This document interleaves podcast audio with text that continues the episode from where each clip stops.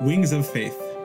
I'm your host, Rabbi Yosef Tropper, and I invite you to join me as we go through powerful life lessons from Shaar HaBitachon based on the Shiurim of Rav Asher Zelig Rubenstein, Zecher Tzadik Livracha. Wings of Faith, Episode sixty-eight. Why is Olam Haba omitted? Shaar HaBitachon, Chapter four. Chovos HaLevavos. Reason three. Another reason for the omission of Olam Haba in the Torah is because the nation that got the Torah was limited in their understanding. As the Pasuk says, Devarim twenty-nine three, Hashem has not given you a heart to understand and ears to listen until this day, at the end of forty years in the desert. Thus Hashem acted with them like a father who has mercy on his young son with gentle care, as it says in Hosea eleven one, Nar Yisrael v'ohaveu, Israel are children, and I love them. If a man has a young son whom he wants to educate, but the boy's knowledge is weak, if the father says, just accept this path that I am teaching you, because it will bring you to good things in the future, the child will not care about this much. It makes no sense to him at this time, and he gets no immediate reward. But when instant incentives are promised for his work, such as food, drink, clothing, or a special trip, this speaks to the boy. Imagine how the response would be if the father says, if you do what I tell you, then you will be rewarded immediately, but if you don't listen, you will be punished right now. The son will follow his father's words. When he gets older, he will appreciate what his father taught him, and the correct path will be instilled in him. So too, Hashem introduced the Jews into Avodas Hashem with promises of earthly rain and sustenance for compliance, all physical and immediate rewards.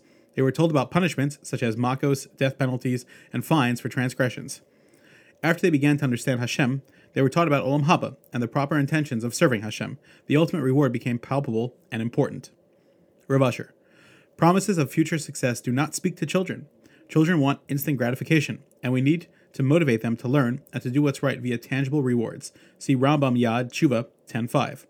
The son will be cajoled with instant rewards, and when he gets older, he will appreciate the value of what he was being trained and taught.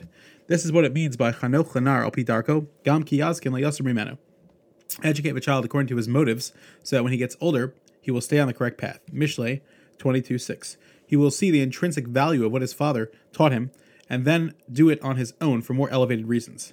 The parable of Chovos HaLevavos here is easy to understand. He is showing that children don't understand the concept of Olam Haba, and thus must be engaged with worldly rewards at the beginning of their initiation into Avodas Hashem. What is hard to comprehend is how Chovos HaLevavos describes the Dor Deah, the generation of those who achieve great knowledge, the Jews who saw the actions of Hashem, the ten plagues, and the splitting of a sea, as lacking understanding. It appears that Chovos HaLevavos is not insulting their knowledge, but is expressing a deep truth, explaining the approach of how every single person must pursue Avodas Hashem on their own level. We must all start with tangible rewards, and with an appreciation of that which we gain by our actions.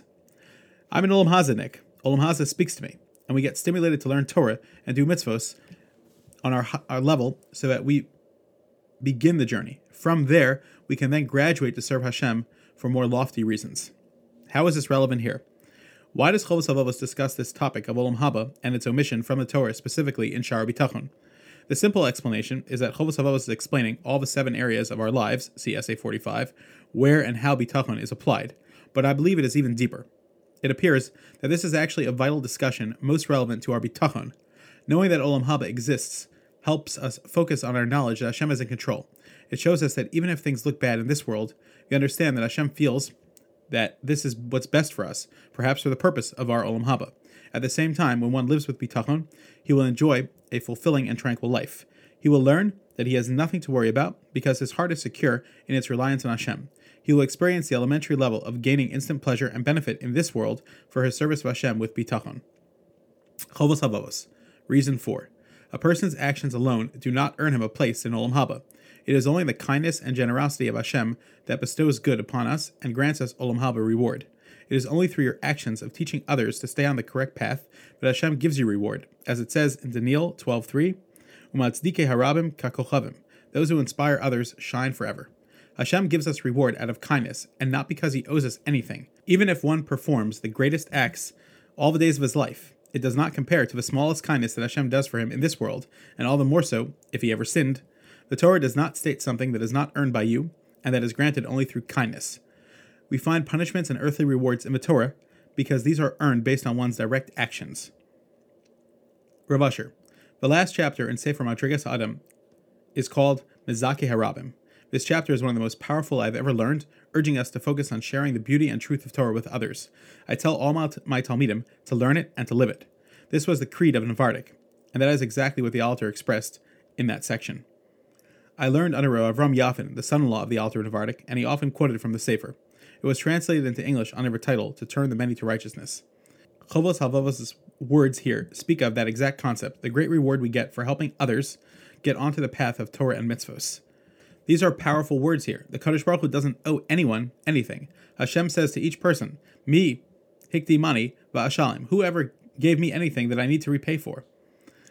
Eov forty-one three. No one ever got ahead of the game and had a situation when Hashem owed them. The Medrash Vayikra Rabbah twenty-six two says that a man may say, "I sang to you, Hashem." Hashem replies, "I gave you a soul that allows you to do that." No one ever performed a bris on his son before I blessed him with a son. No one ever made a ma'akeh, a gate, around his roof before I blessed him with a house. No one ever affixed a mezuzah before I gave him a home. No one ever made him a, me a sukkah before I gave him the land under his feet. No one ever gave me tzitzis before I gave him a garment. No one ever separated truma before I gave him grain. And no one ever separated challah before I gave him bread. The Medrash gives many examples, showing that Hashem is always the first one to give us kindness. He gave us life, and so we are forever indebted. But think about the fact that this applies to all of us. For example, Rabbi Yosef Zatzal had six generations of grandchildren made up of over one thousand descendants. They are wonderful, chashuva people who learn Torah, do mitzvos, and do great things for Klal Yisrael. But even so, Hashem still provides more kindness to them than they could ever give him. If someone learns eighteen hours a day like Rav Chaim Kanievsky, or like Rabbi Yosef Zatzal, Hashem still owes you nothing. He gave you life, food, shelter, a wife, family, et cetera. What an amazing thought. We are not accustomed to looking at life this way. We think about what people owe us. This is a whole new outlook, but it is the way of the Torah. Thus, explains Chovos HaLevavos, the Torah doesn't explicitly state the concept of Olam Haba because no one earns it with their own power, and it is given to you only out of kindness of Hashem. Thank you for joining me in that excerpt from Wings of Faith, a full elucidation of Shaar HaBitachon, spiced with powerful lessons and stories that bring Bitachon to life, based on the Shiurim of Rav Asher Zelig Rubenstein Zatzal. Learn more and purchase at lev eres dot com.